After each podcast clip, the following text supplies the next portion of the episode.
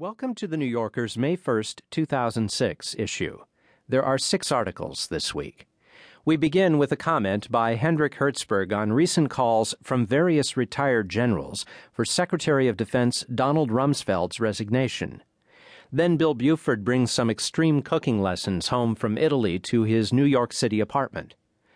Our third article is a personal history by Daniel Raeburn about the birth of his stillborn child. Then we have three articles from the New Yorker critics. First, pop music critic Sasha Frere Jones checks out the Dixie Chicks' new album. Then TV critic Nancy Franklin looks at playwright David Mamet's first TV series, The Unit. And finally, film critic David Denby reviews United 93 and a new Romanian movie, The Death of Mr. Lazarescu. We begin, though, with this week's comment Rummy Ache by Hendrik Hertzberg.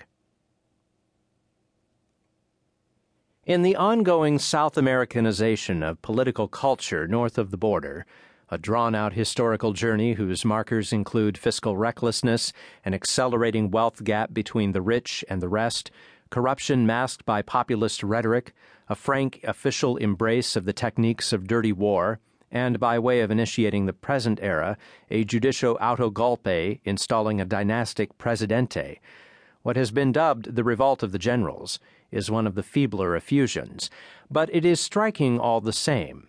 By last week, the junta had swelled to six members General Anthony C. Zinni of the Marine Corps, four stars, Lieutenant General Gregory Newbold, also of the Marines, three stars, and Major Generals John Batiste, Paul D. Eaton, John Riggs, and Charles H. Swannack, Jr. of the Army, two stars.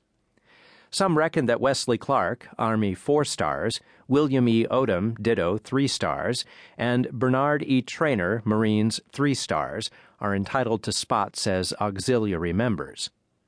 All these generals have said devastating things about the job performance of the current Secretary of Defense, particularly with respect to the Iraq War.